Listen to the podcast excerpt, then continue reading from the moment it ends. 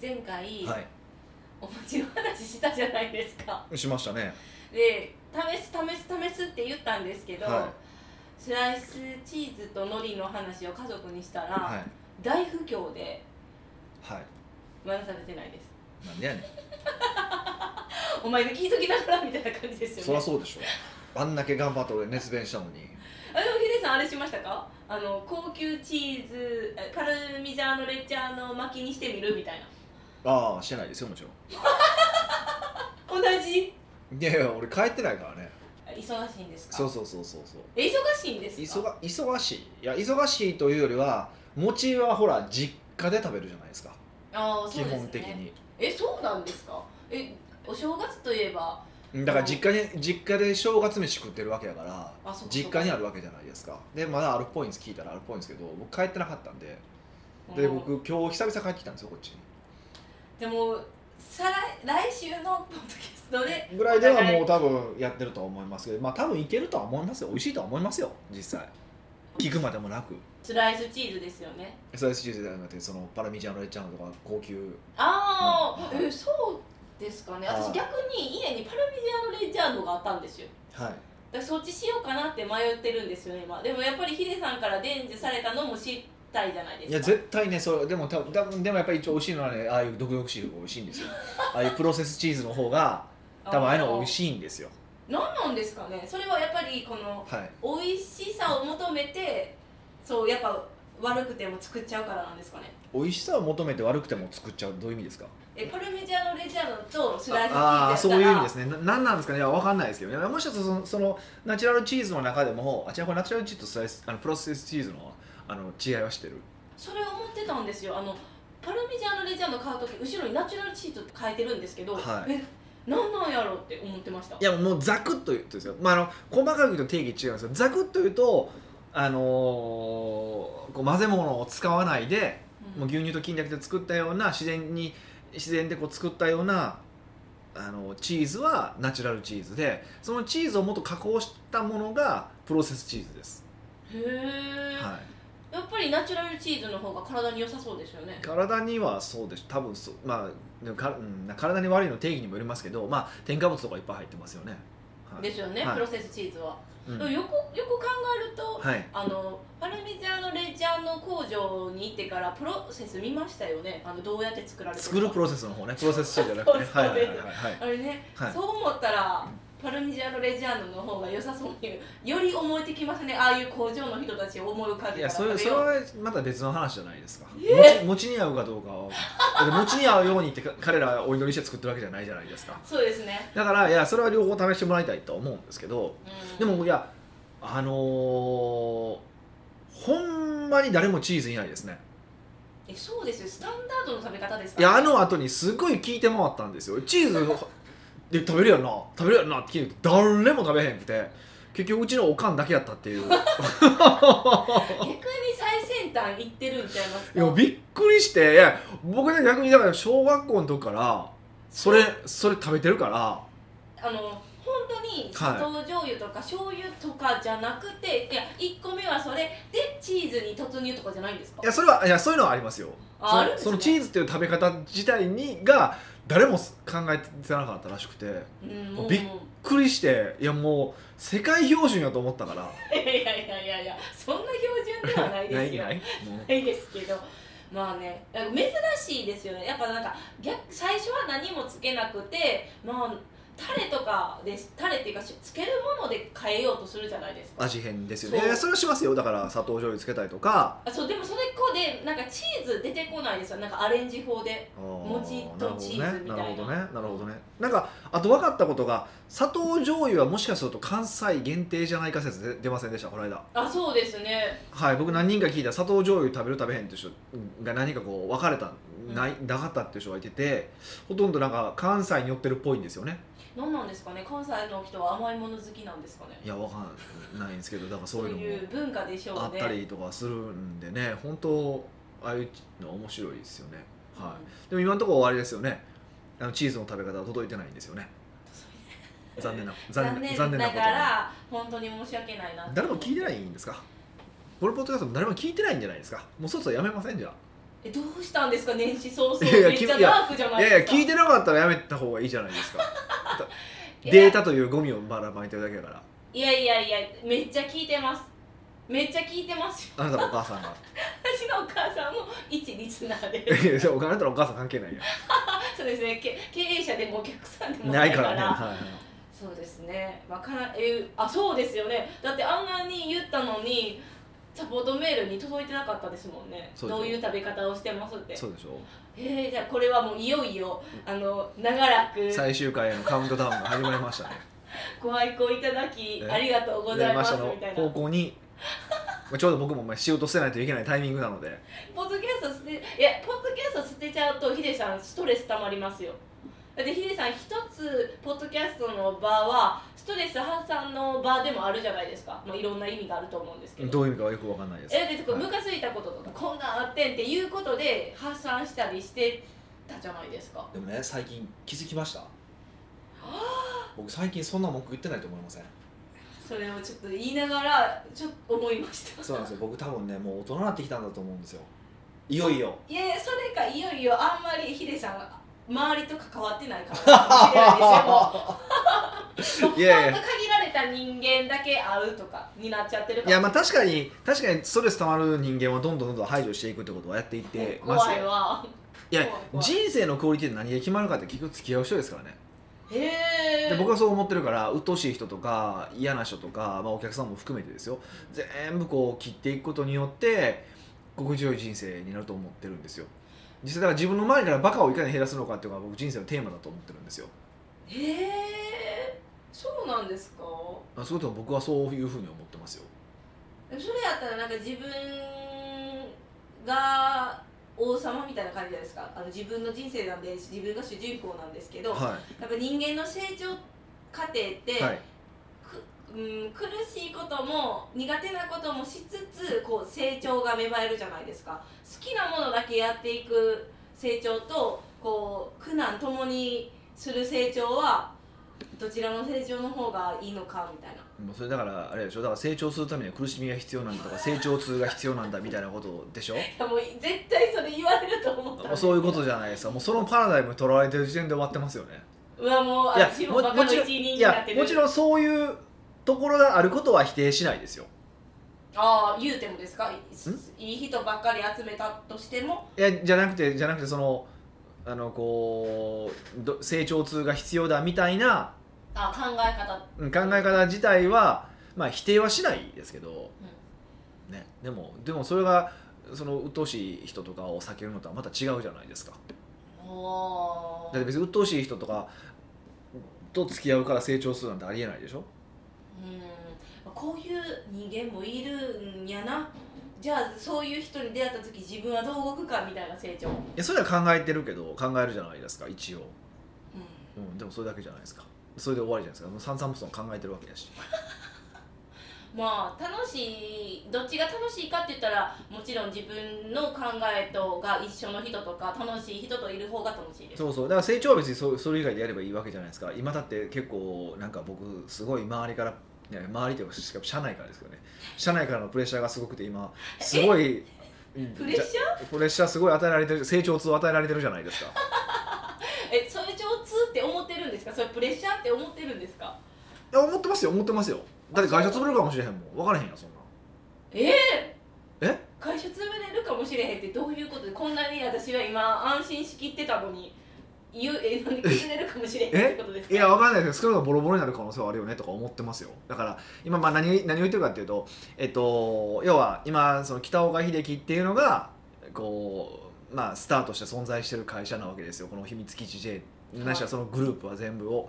でそれをいかに脱北岡秀樹にするのかっていうことをうん今テーマにしてましてあの、まあ、もちろんあのだからといって僕がいなくなるとかじゃないしあの、ね、あのなんですけどあのこう動く人をねそれこそマーケティングを僕は見ないとかねいうこととかを全部今こうやっていく風になってきたなってきてるんですよ。周りからの圧がすごいですよね。やるやるって言ってたけどやっぱり気になっちゃうからヒデさん見ちゃうじゃないですか。そうそう。う。そうだからもう もう見ないんですよねとか。でその話は北岡さんがする話なんですかとかめっちゃ怒られるじゃないですか。詰められてる？みたいな感じですよね。そうそうそうそうそう。えそれってやっぱりヒデさんの中ではあのどこかではやっぱり自分脱北岡にしたいっていう気持ちもあるからこう動いてるじゃないですか、はいはいはいはい。でもその一方なんかマーケッターって言っていいかわからないんですけど、はいはいやっぱ、はいプロモーションとかこうマーケティングとか見たい自分もいるじゃないですか。いやうんえっといやうーんと今回はプロモーションを見る見ないとかじゃないんですけどでもちろんもちろん今後も見るんですけどあのーこれはもう無意識の話です。僕がそうだとか話、まあ、コンサルティングに入ってても絶対そうなんですけど仕事を任せていきましょうっていうことをやるわけですよ。でその時に発生することは何かっていうと自分のエゴなんですよ。でうん、例えば、まあ、よく言う話はその僕にとって100点を取りたいわけですよ。僕は。うん、それはそうですよね。自分で書いて。そうそう。でみんなが出してくるアウトプットは僕から見ると70点だったりとかするわけですよ。よかった。今30点とか言われいやもちろん30点の場合もありますけど でも例えばお客さんにそれをじゃあ同じ例えば、まあ、メールの文章ってことにしましょうか。メールの文章で僕にとっては70点の文章で僕にとって100点の文章を送ったとするじゃないですか。でもお客さんから見たらそんな変わらへんってこともありえるわけですよ。もう悲しいことにですだけど割とそういうの多いんですよ。やっぱ社長さんってこだわりが強いから。うん。だからそういうことを、あのーこれは極端な例ですよ。極端な例なんですけどあるコピーライターが書いてる文章なんかはあのこのよ両端を全部文字揃えなあかんみたいなこと言ったんですよ。えー？えじゃじゃあ人もい一列に入る文字が決まってる一行の文字数が完全に決まってるみたいな人もいたりとかするんですけど、まあ、そんなの病的なこだわりなだけなんですよね。でそれは聞いたらいやいやそんなん関係あるわけないやんって突っ込めるけどはい。あの本人からしたらそれが関係あると思ってるんですよ。で僕もそれはそれでその100点にしないとあかんと思い込んでるところはあるわけですよ。でみんな80点でもいけると思っててこれ反応変わらんかったりとかするわけですよね。うんうん。っていうことがあったりとかするとあのなんとか直したい直したいっていうのがあるわけですよ。これは1個ね。でもう1個あのこれはももっと無意識で怖いんですけど要はそういうふうにコントロールするって人が何かをコントロールするっていうのはすごく欲としては強いわけですよ。特に経営者って。だって何かをコントロール世の中コントロールしたいと思ってコントロールできる範囲を増やしたいと思ってあの社長になるわけじゃないですか。例えばお金をたくさん手に入れることによって買えないものをなくしたいっていうのはコントロールする領域を増やすってことでしょ？うん働く時間を減らしたいっていうのもコントロールする領域を増やしたいってことじゃないですか。旅行行くのか仕事するのか自分で決めれるようにっていう。はい。コントロール力が強いわけですよ。うん。で人に仕事を任せるっていうのはそのコントロール力を捨てないといけないんですよ。うわー。持ったのに捨てるんですそうなんですよそうなんですよ。っていうのをあのチャレンジを僕させられてるわけですよ。今も散々仕事も捨ててきたつもりだしもちろん働く時間も相当減らしてる。多分一般のねそのコンサルティング会社ととかとかコンサルタントと比べても、まあ、一般の社長さんと比べても働いてる時間は多分少ないんですよ。相当効率よくビジネスは回ってるはずなんですけどさらに捨てろと言われてるわけだから僕の中ではもう限界まで削ったつもりなんですよ。あそうやったんですね。そうそう。だって1日34時間しか働いてるわけじゃないですか。うん。って考えたら一般的に言うともう限界来てるわけじゃないですか。その限界超えろって言われてるわけでしょ。ってことはもう僕違う生き方しないといけないんですよ。ああもう違うステージなんですね。そうそううそうそうそう。ステージ変えろって言われて下から言われるっていうパターンじゃないですか。上からじゃなくて下から。そうそうそうどんだけ休めって言われてるか今。もう幸せなし会社いやいやありがたい話なんですよ。よありがたい話なんですよ。ありがたい話なんですね。いまあ1か月休まないといけなくなってしまったんでねあの11月ですか？11月1か月休むって話になったからあの予行練習で1週間もあるありますけどねその前に。合計3週間ね。はいはい1週間1週間1週間の合計3週間予行演習もあるんですけどまあそういうのも含めてねやるってことはそれはだからそんなに思ってなかったけど結構それができてないだからそれをやるって去年からやるやるって言ってたけどなかなかできてなかったわけじゃないですか。はい。で最近それがガーッて進み始めたんですけどやっぱそれはやっぱ僕のエゴですよね。この1年間進まなかったのは去年か。いやもうそれはコロナのせいにしてやりましょう。一応一応いやでもそうだコロナのせいっていうのも一つねなんですけどそう。でもそうやって逃げてるわけじゃないですか。言い訳を作って。っていうふうに考えるとやっぱ僕ももっと成長せなあかんねんなっていうふうに思ってますよすごい。で多分これいやで今だいぶこうガーンって捨てたじゃないですか。もうあのいきなりなんか1 0キロ持ってたの1 0キロ全部捨てる勢いでしたよそうですよ。もうコメコメントからドーンみたいな感じだったじゃないですか。いやでねいやそれして思ったんですよ。でこれできたらむっちゃ僕のコンサルティングの精度上がるなと思ったんですよ、ええうん、もうそんな制度の上げ方があったんですいやあるなと思って。多分今の感じだとコンサルティングの精度が上がる気満々なんですよね。もうすごい。えそれはやっぱりそのコンサルに全力投資できるからってことですか？いやそれだけじゃなくて要は秘密基地 J っていう会社自分の会社そらすらもコンサルティングするわけじゃないですか。もう要はコンサルティングコンサルタントっていう立場になるわけじゃないですかほぼ。そうですね。もちろん役職としては社長としていてるけどもう見ないから僕。何も見ないのでむっちゃもそれこそ怖くないんですかって思っういちゃう。や怖いです。めっちゃ怖いですよ。ですよねみんなが例えばこうグループ会社こけるともうヒデさんも自然にこけそう。るそういやそうですよ。もうみんなこけこけますよ。いやマジで。マジで。だからね今期そうねあの売り上げドンっていくかドンって下いやがるかもうここからむっちゃ、っていううん、利益ガーンって減るかもしれへんなと思って何千万か飛飛ばすかもしれへん。って覚悟はしてますから。そうなんですか。そうそうそうそう覚悟はしてほしくないけど手放してほしい仕事みたいな。出してしまったんであのいや僕ももうだから結構今岐路に来てるなっていう感じですね。えその先気になったんが、は例えば自分やったら自分の基準が100%で、はい。そのあ相手に任したら、まあ、仕上がりが80%やったとして、はい。お客さんから見たらその特に変わらない変化やったとするじゃないですか、はい。でそれが数字としても、まあ、立証されたとして、うん。それは、まあ、現実的にだから別に80でもええやんっていう話になるんですけど、はい。けどやっぱり自分が起こした会社やから自分の基準って絶対あるじゃないですか、はい。それのなんていうか葛藤っていうのはだけど80%でいいって思ってるけど自分のこだわりを突きた突き貫き通したいっていう人もいるし。はい。あだからそれも一つの手だと思うんですよ。あのその100%を追求するっていう生き方も僕は否定したことないし。あ選んでいいってことですね。だってそういう職人さんもいらっしゃるわけじゃないですか。うんだからそれはそれですごく素敵なことだと思うしそうやと思うんですけどまあ僕の場合はですよあくまで僕の場合は、えっと、その周りの利害関係者が増えてきたりとかしたからこれをこの人たちを全員幸せにするにはって考えたら僕が今のポジションでしがみついてたら多分なれへんよなって思ったんですよ。うんそれはお客さんも含めてね。スパッと捨てましたね。いや時間かかりました。いやあれはこの間ポンって1日捨てたよ。米俵投げたりポンって捨てたと思うけど、はい。でもあれは多分去年の1年間ずっと葛藤があっての1日やから。あそうやったんですよ。全然葛藤してるって思ってなかったです いやいやで僕も葛藤してるつもりなかったんですよ。無意識に処理してたから。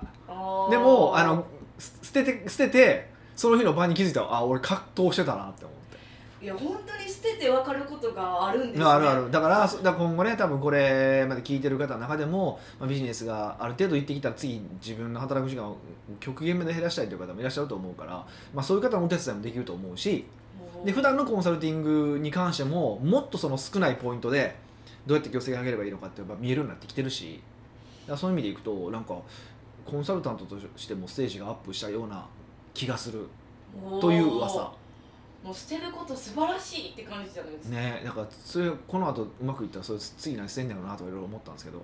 何捨てるんですかね。何してましょうかね。じゃあ美香さん捨てましょうか。えもうそれはもう絶対にしたらあかんことです。もう誰でもが言いますしたらあかんよって。だ家とか捨てたらいいんちゃいます？え？あもう。居住地を。まあひちょっと考えてたんやけどな。確かに。な野宿とかねいやそれは嫌ですよ。親父狩りとかあったらどうしもうヒデさんも年やから勝てないですよ。逆にオフィスに住むとかね。へえあ確かに。じゃあ1回ぐらいは高級なオフィスで働いてる。あそっち？1回だけ。そっち？あそっちそっち。まあねそういうのもいろいろ考えますよ。この2021年の奥越えというか秘密基地勢がどうなるか皆さん交互期待です、まあ、外から見てもまたあんま分かんないと思いますけどね。分かんないと思いますけどはい。あの、わうん、まあまあ全然ね。またこの辺の話はまたフィードバックしていこうと思ってますのでぜひ。はい。北岡秀樹の奥越えポッドキャスト。奥越えポッドキャストは仕事だけじゃない人生を味わい尽くしたい社長を応援します。改めまして北岡です。ミカです。はい今回のご質問は？今回はお久しぶりのうん。ニックネーム、おもてなしドットコムさんからのご質問です。大阪ブリーフですね2021年一発ですねこの方には。そうですね。北岡さん美香さん日頃よりお世話になっておりいます。やこちらこそ。毎回鮮やかな答えにハッとさせられております。はい。また美香さんのかゆいところに手が届きすぎるぐらいの質問。疑問はその場ですぐに聞くことができない視聴者の我々には強い味方です。ありがとうございます。はい次行きましょ めっちゃ流しすぎてる よさて今回の質問は感情のコントロールについてです。以前から北岡さんは事実と意見かっこ感情を分けて考えるとおっしゃっていたと思います、はいはい。またパフォーマンスを上げるためにも怒りの感情を排除した方が効率がいいように思います。そうですね。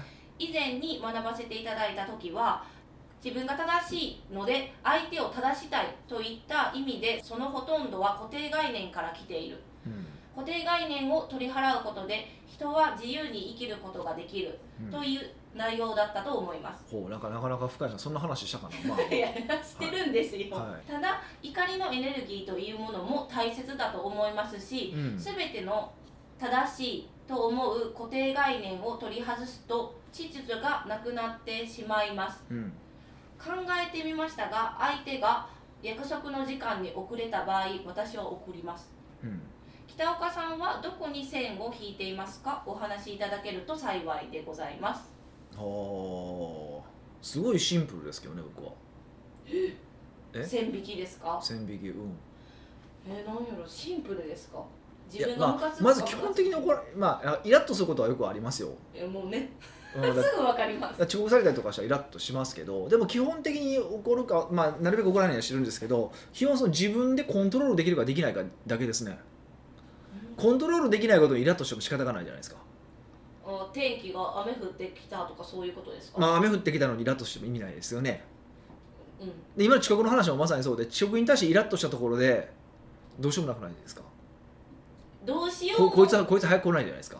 イラッとしたところで。じゃあどうするかって言ったら、まあ、遅刻してき来られたタイミングに関して言うとあの、まあ、本読むとか漫画読むとかそういうのはやるし、はい。あの次からこいつさんにとと付き合わへんだけじゃないですか。あ。ー、はまあ、そう言われたらそうなんですけど、はえただでも遅刻された方が、はい。絶対これを聞かれてる方ってクライアントやった場合とかあるじゃないですか、い、はい。でそのうん。クライアントもあのあの結構長かったり、うん。まあ、初めての方も中途半端な期間の方もいろいろいらっしゃると思うけど、うんうん。自分は切りたくないけどでもいいムカつくしみたいな複雑な感情じゃないですか？うーんそうですか？えもし切りたくなかったらあまえりにもきそれ切ってください。え？いやだからそれどっちを優先するかでしょ？その売り上げを優先するのか切る切らへんを優先するのかという話じゃないですか。それは人生のどっちが優先順位が高いかじゃないですか。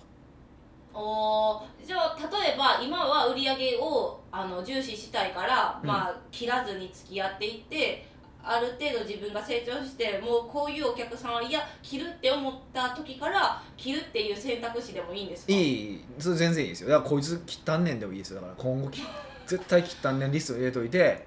逆にそれをバイタリティにすそうそうそう。それあの怒りをエネルギーにするってそういうことですから。おおじゃあ本当そういう感情とめっちゃうまく付き合っていくとすごいあのうまくそうあの回っていくなんだからあの生まれてくる感情をコントロールはできないんですよ。これわかります？人はね感情ってカッて生まれてしまうものだから。でもその生まれた後の行動は自分で決めれるわけでしょ？はい。で僕が言ってるのは生まれてくる感情を生まれてこないようにしましょうって言ったことはないんですよ一回も。不可能だから。湧いてきちゃうから。湧いてきちゃううものだから。でもその湧いてきた時にどういう反応をするかをちゃんと自分で決めましょうねって言ってるだけなんで。そこはちょっと勘違いしないでほしいんですけど。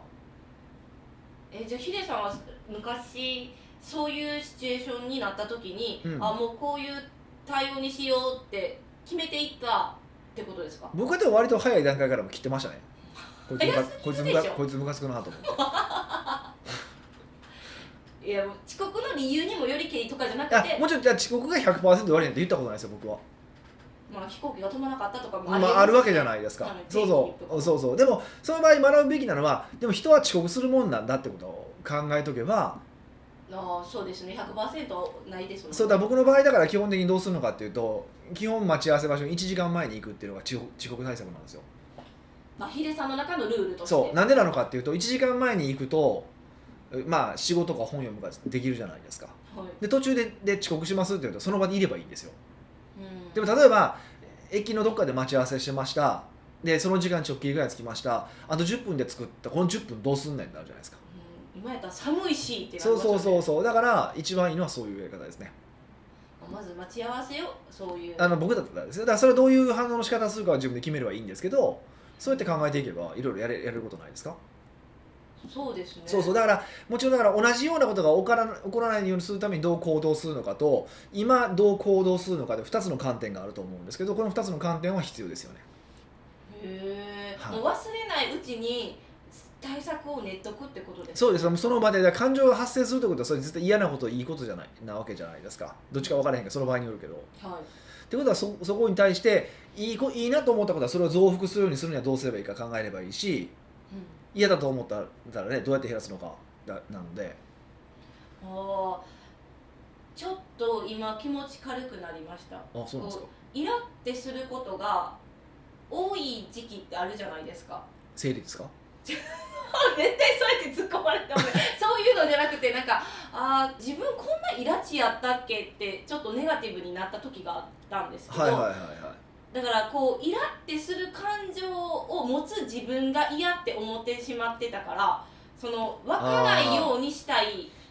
そうそれこそそその変えられる変えられないの話を言うと感情は変えられないんですよ。えそうだけど感情を変えようとめっちゃ努力してたからナンセンスやったな。そうナンセンスなんですよ。ナンセンスなんですよ。そう。なんで2回言うんですでかもそうでもかいや難しいのはね感情って自分から湧いてくるものやから変えれそうと思っちゃうところが問題なんですよ。あそうなん確かにそうですそうです。なんか自分がこうステージアップをしたらこういう感情もなくなってるかもしれへんみたいな。ああもちろんだから訓練していくとその怒りの感情とか湧きにくくはなりますよ。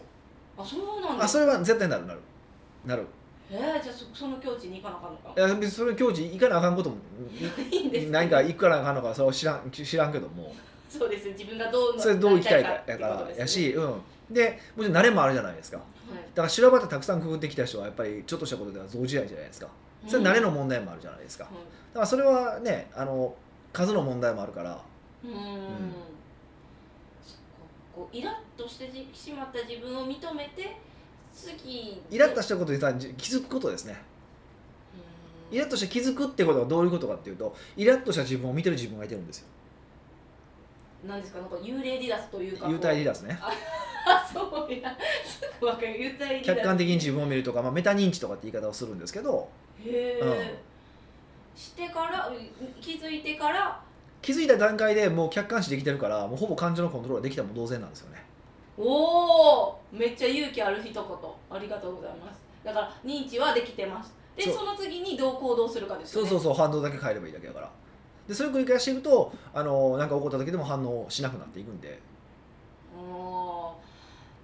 例えばイラッとするとするじゃないですか。嫌なことを言われたみたいな、うんうん。でイラッとするから嫌な感情のまま自分も言い返したりとかしちゃうじゃないですか、うん。じゃあもうふ負の連鎖が始まるじゃないですか。うん。そういう時はどうしたらいいですか、うん。嫌なことを言われたら、はい。自分もそのなんていうかこういイライラした感情でそのまま相手に嫌なことを言っちゃう。ああだからその場から去るってことですよね。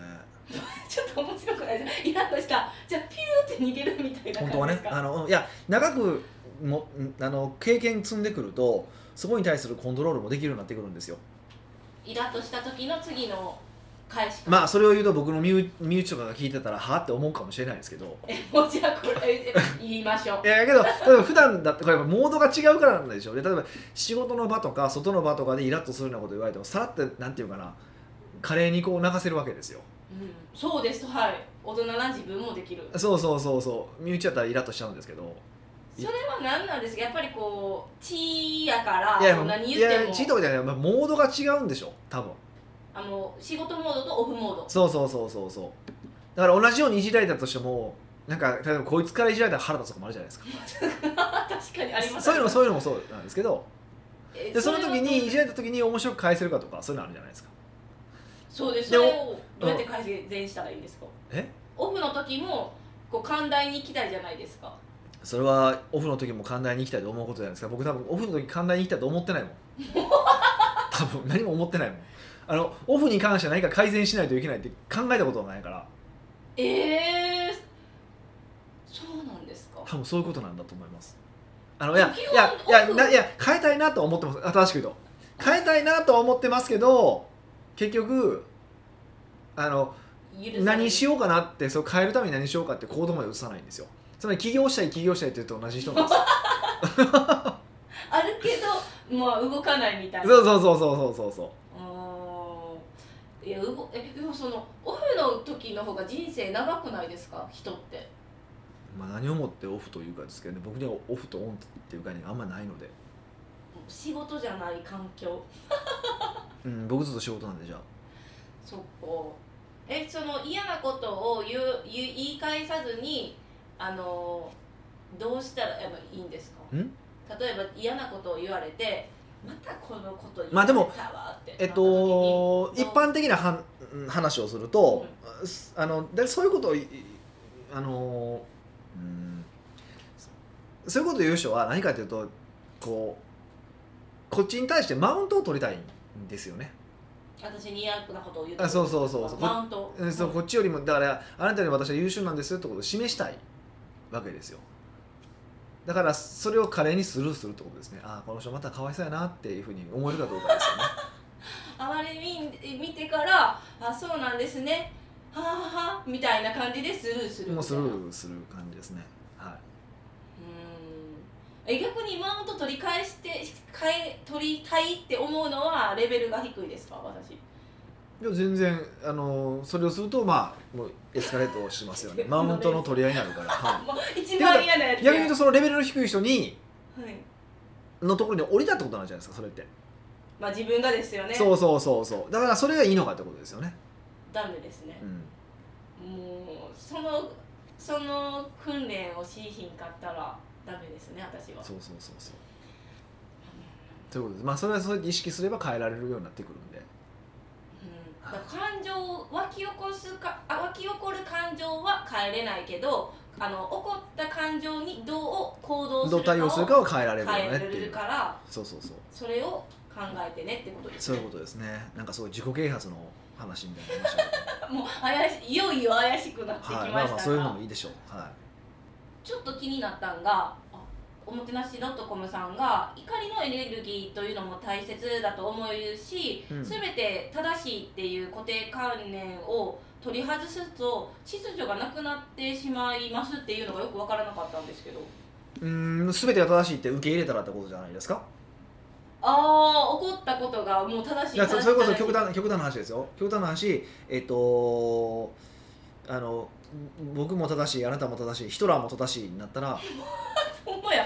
秩序がなくなくなってなりますよね。多はい。分そういう意味だと思いますね。ああだからああまあどこに線引くかってことですか？そうそれはだから自分で決めればいいわけですよ。で一応今の生きてる我々の世界ではこれはあかんっていうのはルールとして一応存在するわけじゃないですか。例えば人殺し人は殺してはいけないとかはそうですし、まあ、ヒトラーは悪だっていうのは基本的にもうもう変えられない絶対的な今のところ話でしょ、まあ、これが多分2000年後とかだったらまだ分からないですよ。うんもしかするとねそれは分かんないですけど今はそういう価値観じゃないですか。はい。ですけどボーダーのものっていっぱいあるんですよ。ボーダーのものはい。例えばいや例えば、えっと、結婚してるのに彼女をたくさん作るとか。一応一般的にはあかんとされてるけど本当に多数派があかんとしてるのかまた別の話じゃないですか。そうですね。グレーゾーンみたいな。だから別に同時は同士がよかったらええんちゃうんっていう人の方が多いイメージでしょ。はい。だからそこはまあいろいろあるからそれは自分なりにどこにポジションを取るのか自分で決めないといけないよねっていうことですね。うんでそういう時にでも今度それ問題なのはそそれ価値観同士の争いじゃないですかそれって。はい。どっちが正しいか。そこで争っても仕方がないよっていうのは覚えておく必要はありますよね。ああ自分の価値観を持つけど別にそれを強要するつもりもなく相手は相手で認めたらいいんじゃない？そうそう。だから僕は肉食べるしベジタリアンの人は肉食べへんけど攻撃するのは違うよねって話ですね。ああそこでマウント取っても意味ないよそうだベジタリアンはすぐ肉食ったらあかんって言うじゃないですか。肉食う人に。ね。動物愛護。ああいうのダメなんですよだからああ押し付けてるああいうのダメです。はい。別に勝手に自分が野菜食ってるのは全然いいんですよ。うん。はい。じゃあまあ自分の価値観をは持ってたらいいってことですそうそうよね自分は自分の価値観を持てばいいしあのそれで罪になるわけでもないから、うん。じゃあ日本には思想の自由っていうのも認められてますから。はい。はい。じゃあそういう感じで感情のコントロールについてお話ししましたなんだそら。ちょっとちょっとラジオ風にどういうまとめ方かは分からへんけどまあまあそういうことですよ。はいはい。はい。わ奥越ポッドキャストではビジネスの質問から個人的な質問まで幅広い質問をお待ちしております。質問を採用された方には素敵なプレゼントを差し上げておりますので質問フォームよりお問い合わせください。はい。というわけで、まあ、全然あの最近質問ないのでそろそろ最終回になる可能性が出てきましたのでぜひいただけますと幸いでございはいます。どしどし送ってきてくださいはい、というわけでまた来週お会いしましょう